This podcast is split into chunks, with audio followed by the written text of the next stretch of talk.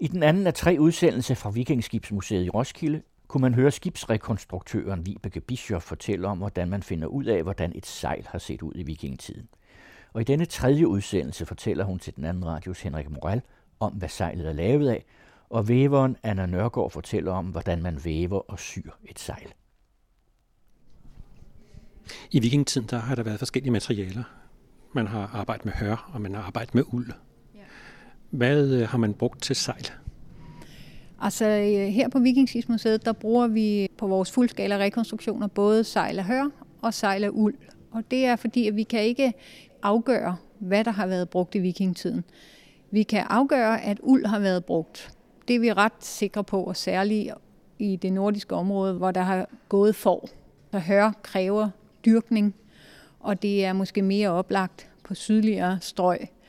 Vi ved fra øh, skriftlige kilder i England, at de skotske galleys de sejlede med uldsejl i 1200-tallet, mens de engelske galleys i 12- og 1400-tallet sejlede med hørsejl. Så både uld og hør har i hvert fald været brugt i skandinavisk område, men her i Norden, det vi ser i de skriftlige kilder i hvert fald, det er uldsejl. Når vi så har kørt med begge typer i vores eksperimentelle arkeologiske forsøg her, så har vi jo fundet ud af, hvad forskellene er på uldsejl og på hørsejl. Uldsejlene har jo vist sig at holde meget længere end hørsejlene, fordi hør i fugtige øh, vejr rådner lettere, mørner, for skimmel og flækker, fordi de ultraviolette lys fra solen nedbryder fibrene, så det bliver skørt og mørt. Men så har vi så lavet nogle forsøg med uldsejl. Det er så lavet i Skotland på et tekstilforskningsinstitut, der hedder UMIST, hvor vi havde nogle af vores håndvævede uldsejldusprøver og nogle hørsejldusprøver. Og der viste sig faktisk, at hvis du strækker, altså statisk træk i hør, så er hør tre gange stærkere end uld. Men hvis du snakker dynamisk brug, hvor du også udsætter dem for punktbelastning, som vindstød vil give, så er uld fem gange stærkere end hør. Altså fem gange, det, det er altså meget, og det er simpelthen fordi, at uldtråden er fleksibel, så den kan give sig. Og derfor så brister den ikke ved punktbelastning, som et hørsejl typisk gør. Og så har det også vist, at vi har lavet sejladsforsøg, hvor vi har krydset med to ens både, hvor den ene havde uldsejl, og den anden havde hørsejl. Og hver gang var det uldsejlet, der krydsede bedst. Sejlene er også blevet byttet om fra båd til båd, og skiberen på de to forskellige både byttede også plads. I alle forsøgene kunne vi se, at uldsejlet former sig åbenbart rigtig godt i vinden, fordi det er fleksibelt. Og derfor har det en høj ydeevne også. Og det er vigtigt for vores forskning at vide det, fordi det igennem tiden er blevet opfattet, at et uldsejl ikke var muligt at få ordentligt vindtæt, og at det var for løst og fleksibelt og slasket og det har det selvfølgelig ikke været. Selvfølgelig har det fungeret godt. Det er bare et spørgsmål om at finde ud af, hvordan man får sådan et til at fungere godt. Og det gør vi ved at væve uldsejlene i præcis samme fasthed og trådtæthed og vævetype, som det vi ser i de arkeologiske øh, tekstilfragmenter. Og så sy dem ligesom kilderne og de etnografiske kilder viser, at de har været syet, og så øh, tester vi dem. Og, og måden vi får dem vindtætte på, det er, at vi tager den her uldu, og så imprægnerer vi dem med øh, talg fra øh, enten øh, okse eller fra får, som er en ret hård fedt type, som vi så også blander med lidt okker for at gøre det tæt. Så er det både vandafvisende og vindtæt og meget velfungerende. Og der er også nogen, der tror, at et uldsejl er meget tungere end et hørsejl, men det er det faktisk ikke. Et hørsejl, det vejer det dobbelte af et uldsejl. Men når et uldsejl så er imprægneret med fedt og med okker, så vejer de stort set det samme. For at høre om, hvordan man laver et sejl, går vi over til væveren Anna Nørgaard, der står med sin væv i vikingeskibshallen. Det er det, man kalder for en opretstående vægtvæv. Og den væv her, den er en rekonstruktion af en væv, man har fundet på Grønland på gården under sandet.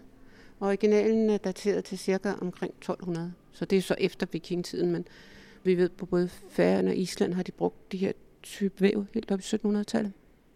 Og så har jeg nogle redskaber forskellige, jeg bruger. Jeg har en lille kam. Det er en rekonstruktion af en kam, der er fundet over på Fyn.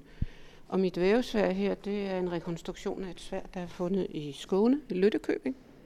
Man står op i den her væv. De ældste billeder, for at man har den her væv, de er fra Grækenland. Der har man nogle vaser, og det var 600 før Kristi. Der er nogle vaser, hvor der er dekoreret billeder af folk, der arbejder med forskellige processer inden for fremstilling af tekstil. Og der kan man se, der er denne her væv fuldstændig ligesom denne her. Og så står de der og væver, ligesom jeg gør. Jeg væver i nogle smalle baner, eller smalle og smalle. De er mellem 60 og 70 cm brede. Og det er noget, der tyder på, det har man faktisk altid gjort, når man væver sejl. Så laver man de her smalle baner, og så syr man banerne sammen. Og til det her sejl, der skal jeg have fem baner, der er 4 meter lange. Så syr man banerne sammen, og de sømme, man får der, de giver en stabilitet ind i sejlet. Så derfor er man heller ikke interesseret i at få banerne for brede. Det, det er jo for øvrigt også, hvis du er ude og sejler, der sker et eller andet, og sejlet revner, så stopper flingen med sømmen, hvis du er heldig, og den ikke revner lodret ned. Ikke? Men så kan du jo komme hjem med mindre hastighed, eller få sat en lap på. Ikke? Så det er også sådan lidt sikkerhed.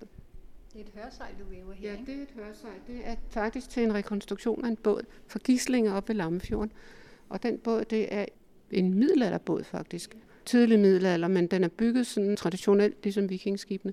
Men så blev vi enige om, at da det var et middelalderbåd, så ville vi lave et hørsejl. Fordi vi ved jo, at i middelalderen faktisk også lavede hørsejl, samtidig med, at de lavede uldsejl. Men øh, vi er jo ikke helt sikre på, hvad de gjorde i vikingetiden. Så der skal være fem baner, der er fire meter lange. Ja. Og jeg er faktisk på den sidste meter på den sidste bane. Så jeg regner med, at her om julen måske skal jeg sy det sammen. Og så håber jeg, at jeg får lov at sy det sammen, og så får vi en sejlmager til at sy ligetåret på, altså det reb, der sidder hele vejen. Fordi det er jo en specielt, altså der skal du simpelthen vide, hvor du skal rynke ligetåret i forhold til duen og alt sådan noget. Og det er en sejlmager, der har en speciel uddannelse. Det, det kender jeg ikke noget til. Men du kan ikke bare væve løs. Der er også noget opsætning af væven. Åh oh, ja, det her væv, den tager jo noget længere tid. Altså, da man begyndte at få de der horisontale væve, hvor man sidder ned, som jo faktisk er opfundet i Kina. Nogen påstår, at man har kendt til den lige i slutningen af vikingetiden. Det ved vi nok ikke helt, men i middelalderen kommer den, og så går det pludselig 10 gange så hurtigt at væve. Så det tager jo lidt lang tid for mig at stå her og væve. Og det tager mig jo en lille uges tid at sætte væven op. Først så skal jeg lave trænden. Altså de tråde, der skal i væven, de skal måles ud. Og der har jeg jo mine sidestolper her i væven, hvor jeg sætter pinden i de huller, der er i stolperne, og så kan jeg køre fra den ene stolpe til den anden, indtil jeg har det antal meter, jeg nu skal bruge. Det længste træn, jeg har lavet, det er faktisk 18 meter. Og det var fordi, jeg skulle bruge til tre baner, og så kunne jeg lige så godt lave den i en træn. Men, men ellers, jeg ville jo sagtens kunne lave mere. Trådene, de hænger så nede for neden, og der hænger nogle lervægte i her, som tynger trådene. Og så starter jeg med at sy trænden fast heroppe for oven ved stofbommen. Og så, når jeg begynder at væve, så ruller jeg stoffet rundt om den her stofbund op for oven. De lervægte, jeg har her, nogle er brændte, og nogle er ikke brændte. Da jeg startede de her projekter, og det er jo snart mere end 10 år siden, med at væve sejl til museet her, der vejede de alle sammen 400 gram. Det gør de ikke mere. Fordi hvis du kigger ned på gulvet, så kan du se, hvor meget jord der ligger. Og det vil sige, at hver gang jeg bevæger og laver skifter skæld i vævningen, altså flytter rundt på min tråd, træntråd, så banger de ind i hinanden. Det kan du høre. Okay. Og så taber de lidt. Og der er nogle af dem, især de der er ubrændte, de har tabt over halvdelen af deres vægt. Og det er jo sådan set meget interessant, fordi man finder jo vævevægtene i husene, og også nogle gange på affaldspladser. Og, og det kan være mange forskellige størrelser. Og så er der nogen, der mener, at jo tungere vægten, jo kraftigere stof har man vævet. Men jeg har altså vævet med de samme vægte nu her i, i 10 år, selvom de blev mindre. Så må jeg bare gøre det. Jeg siger, jamen hvis jeg skal have 20 gram per tråd, og det skal jo helst være den samme vægt per tråd, for så bliver min vævning ujævn. Så må jeg lægge stenen på en vægt og veje den, og så må jeg regne ud, hvor mange tråde kan du nu hænge i den sten. Og så har jeg jo øh, ude for enden her, der har jeg så måttet supplere med en lille pose med nogle sten i. Fordi at den yderste vægt havde ikke den vægt, jeg skulle bruge til det antal tråde, der skulle passe i den. Ikke? Så må man jo løse problemet på den måde. Men det er jo meget forskellige kvaliteter, jeg har været indtil nu. Jeg har jo været uldsejl. Du kan se på bænken her ved siden af mig. der ligger jo 1, 2, 3, 4, 5 forskellige kvaliteter i uldsejl. Og det skyldes jo, at bådene har forskellige størrelser, ikke? og de vejer forskelligt. Ikke? Handelsskibet Otter for eksempel, det har et sejl på 90 kvadratmeter, eller havde i hvert fald uldsejl. Og hvad vejer den? Omkring 25-27 ton, når den er fuldt lastet. Så kan det ikke hjælpe, du hænger et lagen op i masten, vel? Så må du have noget meget kraftigt stof. Og det grå stof her, det ligger jo på omkring næsten 900 gram per kvadratmeter. Ikke? Fordi at det skal kunne bære alt det der, eller flytte det. Ikke? Mens nogle af de andre her, de ligger jo på 500-600 gram. Når du skal have sådan et kraftigt sejl, så tager du en kraftig tråd, en tyk tråd. Og det vil sige, at så går det lidt hurtigere at væve per løbende meter, ikke? fordi at du kan jo ikke have plads til så mange indslag. Men der er jo været 180 meter til det sejl til Otter, ikke? så det tager jo alligevel noget tid. Mens nogle af de andre, de har jo dobbelt så mange tråde, men de er så også meget, meget tyndere. Ikke? Så får du den lettere du. Øh, men den bliver også meget tæt. Altså det gør den kraftig også. Ikke? Men så tager det jo måske dobbelt så lang tid at væve en meter, men så skulle du måske kun væve 25 meter. Og nu står jeg jo her i museets udstilling og væver. Der er mange, der kommer forbi. Og standardspørgsmålet, det er, hvor lang tid tager det at væve et sejl? Og så må jeg jo sige, at det kommer jo an på, hvor stort sejlet er. Og det kommer jo igen an på, hvor tung båden er, og hvor stor båden er. og så får vi en snak om det. Og der er mange, de tænker jo ikke på, jamen et sejl, det er jo et sejl. Ikke? Er det ikke havhængsten, det store krigsskib? Det er et sejl på 112 kvadratmeter, ikke? Så det sejl, jeg skal lave her, det er jo ikke engang 10 kvadratmeter. Det er jo sådan en lille båd, de har brugt til lokale sejlads på fjorden. Og det undrer mig egentlig, at der overhovedet er et mastehul i båden, fordi at vi ved, at mange af de der små både, dem har man roet, for det har været for dyrt at have et sejl til den. Men de der uldsejl, de holder jo meget længe. Vi har eksempel for roer i, hvor båden ikke kan sejle mere, og sejlet, det er jo, det fejler ingenting. Så det kan jo holde til den næste båd også. Det her sejl her, det er jo for færøerne. Det er en færøsk båd, den hedder Embla, og sejlet er lavet på færøerne også. Det er vævet af en væver, der hedder Tita Vinter. Og det er sponsbundet af færøsk uld. Det er faktisk 20 år gammelt. Her, vi har sejlet med det i jeg tror faktisk, det er lidt ældre end 20 år, men der har været et par år, hvor de ikke har sejlet med det. Men som vidt jeg kunne regne ud forleden, så har vi faktisk brugt det 20 Og det, det virker som om, det faktisk holder bedre end, end det osælende sejl. Garnet er meget kraftigere. Og der, jeg tror også, der er flere af de der dækhår i, som der er altså det, man kalder primitiv uld. Jeg synes jo ikke, det er primitivt. Jeg synes virkelig, det er meget, meget øh, udviklet til det, får har brug for, nemlig en blød bunduld til at holde sig varm, og så de lange dækhår til at holde sig rent og tørt. Og det, det korn er vi meget glade for, når vi væver sejl, fordi at de gør det stærkt. Og det er også med til at holde vandet ude. Hvis jeg nu skal stille det spørgsmål, som alle de stiller dig. Sådan et øh, skib, som skulle leve et, som har et øh, sejl på 90 kvadratmeter. Og hvis vi nu giver dig en øh, bunke uld, hvornår er du så færdig?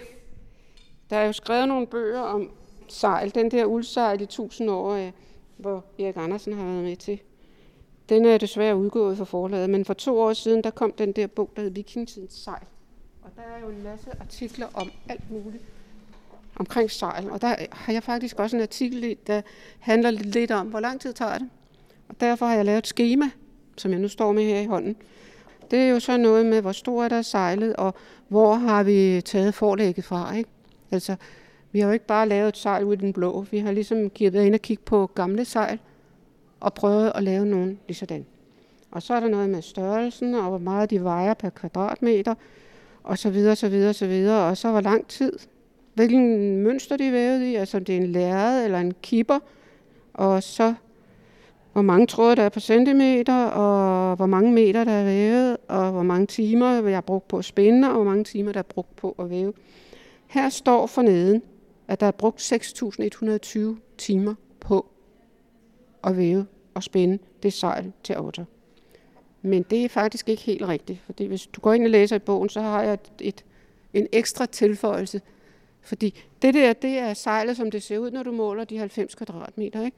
Men der skal jo være søm på alle fire sider.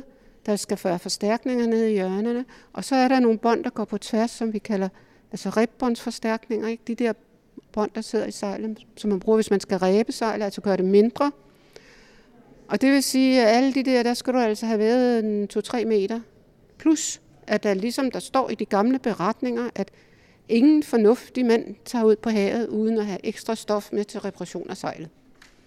Eller der står endda 60 alen, det vil jeg sige er meget. Men der skal også væves noget, sådan når vi sejlet går i stykker, så har jeg noget til lappene. Og nu her til Osel, må jeg skulle sætte noget i hjørnerne. Så der har hjørnerne simpelthen fået nyt stof. Ikke? Så vi kom faktisk op på lidt over 8.000 timer til at spinde og væve det sejl. Og hvad er så 8.000 timer? Så står jeg med en flok skolebørn, og så er det ligesom, jeg må sige, jamen, hvis de nu var 10 mand, så kunne de lave det på en vinter. Men hvis jeg skal lave det i dag alene, og jeg arbejder 37 timer om ugen, og jeg har fem ugers ferie, og så bliver jeg måske også lidt småsyg, men så vil det faktisk tage mig mellem 4,5 og 5 år at lave det sejl. Altså, og så har jeg kun spundet det og vævet det. Så skal det jo også syes, og ræbslageren, han skal lave alt det ræb. Og nu kan jeg ikke huske, hvor mange meter ræb der er til, men jeg mener, at til havhængsen til krigsskibet, der er det noget med 2.000 meter ræb faktisk. Jeg tror, det er der omkring. Nej. Der er måske ikke så mange til otter, men der, når man kigger på det, så kan man jo se alle de ræb, der går fra masten og ned og rundt om sejlet, og for at man kan dreje sejlet, ikke? og tage det ned og tage det op og sådan noget. Så det er meget værdifuldt at have et sejl. Det var sådan en kongegave. Og det var ikke noget med, at man havde et ekstra sejl med bord, for det var alt for dyrt, og, og de havde heller ikke plads til det jo. Det var med at få fyldt sådan et skib op med så meget som muligt. Og om vinteren, efter man blev kristne, så har man jo tradition for, at ledingsflåden, de har simpelthen taget sejlene om vinteren og båret dem op på kirkelofterne. Og der har de så siddet og kunne reparere dem. Og, og kirken var jo som regel af mursten, så det var ikke den første bygning, der brændte i landsbyen, hvis det var sådan nogle ting. Altså, de var mere beskyttet på kirken der. Men der er mange, der tror, så kan man skifte en bane ud. Ikke? Så når vi nu så siger for eksempel, det der sejl til Otter, som vi snakker om her, der er jo lavet 15 baner og 10 meter eller sådan noget. Ikke? Plus det ekstra, ikke? så de kommer så op på 180 meter i alt. Så er der mange, der sådan siger, ah, smart, smart, så kan man skifte en bane ud. Men den dur ikke rigtigt, fordi det, der sker, at når sejlet er færdigt, og vi har syet det, så tager vi nogle ture på fjorden i god vind. Så bliver det ligesom strukket ud i et fællesskab, om man kan kalde det det. Ja, ja. og så smører vi det med den der blanding af tal og okker. Og så sejler med det måske en 5, 6, 7 år, og så sker der et eller andet. Hvis du så begynder at skifte en, en af banerne ud, som ikke er blevet strukket og ikke behandlet ligesom de andre, så får du en stor forringelse af sejlet. Så derfor er du nødt til ligesom at sætte en lap på. Og det er det, man så har gjort også. Eller lave nogle syninger, hvor du har syet det sammen. Men som regel har man lappet dem. Nu har jeg jo snart stået her i nogle år og vævet. Man står jo op her, og så går jeg frem og tilbage, så man bliver lidt træt en gang imellem. Og jeg ved ikke, om jeg vil anbefale, der er mange, der spørger, har du en elev? Og så siger jeg, at vi har en god fotograf, som tager masser af billeder, og som jeg snakker med. Så der er meget dokumentation for, hvad jeg har lavet. Men jeg ved ikke, om jeg vil anbefale nogen det her job, fordi det er hårdt fysisk. Men mener du, har været et professionelt arbejde at være væve, eller det er et rigtig godt spørgsmål, fordi det ved vi jo ikke. Der er, det er nemlig også et af dem, jeg hele tiden får. Hvem lavede sejlene? Var det kvinderne? Vi ved det faktisk ikke fra vikingetiden. Det kunne have været slaver, og børn har hjulpet med, og mænd, som har været hjemme. Ikke? Altså hvis for eksempel en vinter, de skulle lave et sejl, ikke? Så, ja, så kunne de være 10 mennesker om det. Men hvis du kommer lidt op i middelalderen, så har vi jo på Island, de der love, de skrev over forskellige, og der har vi jo nogle beretninger, hvor de skriver, at når hun står i væven, må hun ikke forstyrres med andet arbejde og hun skal have alt det lys, hun beder om. Og det fortæller jo meget klart, at det har været et meget vigtigt arbejde. Og de fortæller jo så også, at de har haft lys. Der er mange, der tror, at om vinteren kunne de ikke væve, fordi der har de ikke haft lys. De må have stået udenfor om sommeren. Men de har jo haft trænlamper og tællelys og forskelligt. Ikke? Og et andet sted står der også, hvor meget mad hun skal have for sit arbejde. Og det fortæller jo også både, at det er en dame, men også, at hun har fået sin løn udbetalt i naturalier. Og, og det er jo så, når vi kommer op i midlerne. Hvis du kommer længere op, så er landsbyvæveren jo altid en mand. Men det er specialiseret håndværker? Jeg vil sige, at hvis du ikke er dygtig til for eksempel at spænde, og ikke kan lave det, så bliver du ikke øh, sat til at spænde. Altså, du skal jo kunne spænde en tråd, som er så glat, Jeg har set en, der skrev noget om, at det, der tog tid, det var jo, når tråden var lodden, så tager det jo en skrig og skifte de her tråde. Du kan se, jeg har et lag tråd bagved og et foran. Ikke? Når jeg så trækker denne her ud, så kommer de bagerste foran. Og hvis så tråden er lodden, så skal jeg jo stå med hånden og rense skældet, og så bliver jeg jo aldrig færdig. Så jeg vil sige, det, det er i hvert fald spændingen, det har været så professionelt. Og de har begyndt at spænde fra de var små, altså 6-7 år, så er de gået i gang. Og så har de jo lært det også. Hvis det ikke er ordentligt vævet, hvis det ikke er slået ordentligt sammen, så kommer der for meget luft igennem, og så kan trådene skride fra hinanden. Altså tråden kan skride, hvis hårene i tråden ikke er bundet ordentligt sammen. Af snoningen ved spændingen. Ikke? Det har vi faktisk et eksempel på et sejl, vi fik lavet af uld, som blev længere og længere. Og det har både noget at gøre med, at det ikke var slået hårdt nok, så der var plads til, at tråden kunne give sig. Og så på et tidspunkt tog vi 30 cm af for nede nu. Det var ja, et af de rigtig store. Men efter otte år måtte vi stoppe med at sejle med det. Fordi at det var blevet sådan, Øh, hvad skal man sige, ledeløst. Ikke? Det, når de krydsede, ikke, så dannedes der en fold på midten, som de ikke kunne styre. Men det er det sejl, vi har lært mest af, vil jeg sige, i, i vores forskning her omkring sejl. Fordi vi sidder jo og skriver ned. Jeg sidder jo hver dag og skriver ind i min dagbog, hvor meget har du lavet, hvor lang tid har det taget, hvor mange indslag. Og så sidder jeg hver gang, jeg skifter tråd og vejer, så jeg ved nøjagtigt, hvor mange gram jeg har brugt til at slå ind, altså til den tråd, jeg lægger ind i vævningen, og hvor mange gram jeg har brugt til trænden, den der sidder i væven, per meter. Sådan så jeg ligesom hele tiden kan følge sejlene og de forskellige baner og, og se, hvad der er sket. Og, og så skriver vi ned, hver gang vi reparerer. Nu for eksempel har vi fået nye hjørner og sådan noget, så bliver det skrevet ind i journalen for det her sejl, så vi også kan se, hvor længe kan de holde. Det er jo spændende. Hvor længe de holder. De holder længere end mig. Altså den uld, vi bruger til det her sejl, det er jo den type uld, som forerne havde i vikingetiden. Nogle i Sverige kalder man vildt for også lidt i Norge. I Norge har de et specielt får, som hedder spælsavn. Altså sav, det er det norske ord for får jo. Og i Sverige har de noget gudefor, men det er den samme type får, de har på Island og Færøerne. Og de har så den her meget, meget bløde bunduld, som vokser helt inde ved skinnet og holder fåret varmt. Og så har de nogle lange dækhår, der kommer ud, og de her dækhår, de er ret stærke, og de er meget glat. Inden jeg skal spænde det her garn, eller hvem der nu skal spænde det, så deler jeg med en kam. Deler jeg de to lag uld fra hinanden. Jeg kæmmer dem simpelthen, stikker dem. Lægger totten ned i kammen, og så trækker jeg dækhårene fra. Jeg kan også gøre det med fingrene, så bliver jeg bare aldrig færdig. Jeg kan, ikke? Og så har jeg de her meget glatte dækhår, og som jeg så kan spænde og sno og bruge til trænden for eksempel. Og så bruger jeg det, der er bundhullen, og så er der altid nogle små dækhår tilbage til indslaget. Bundhullen gør sejlet lidt tættere, men de lange dækhår her nu, de gør den enormt stærk og glat også. Og så er de snoet meget hårdt. Det kan du jo så regulere, hvis du spænder på en håndsen, som man gjorde dengang, eller på en rok. Men vi har også et par af de her sejl, vi har i uld, hvor vi har fået spundet garnet på spænderi. Og det er ikke så nemt, fordi at så skal de stille maskinerne om, fordi at de skal have mange flere sno på sådan et garn her, end der er på det, garn, man laver i dag. De bliver meget faste og meget hårde, og det er der ingen, der rigtig gider gå med sådan noget tøj, der er så fast og hårdt. Og så er det også tit, at den tråd, der sidder i væven, altså tranden, er spundet måske til højre, hvor den stod til højre, mens at den, der så er lagt ind, den er spundet til venstre. Og hvis man skal have sådan en fabrik til det, så skal de også til at stille maskinerne om til at spænde den anden vej. I Sydnorge var der en mand, der hed Holefeldt Lund, der havde et spænderi. Han lavede noget garn, der hed Norsk Kunstvævgarn. Og han har lavet det garn, vi har her. Men, men desværre så har han lukket fabrikken.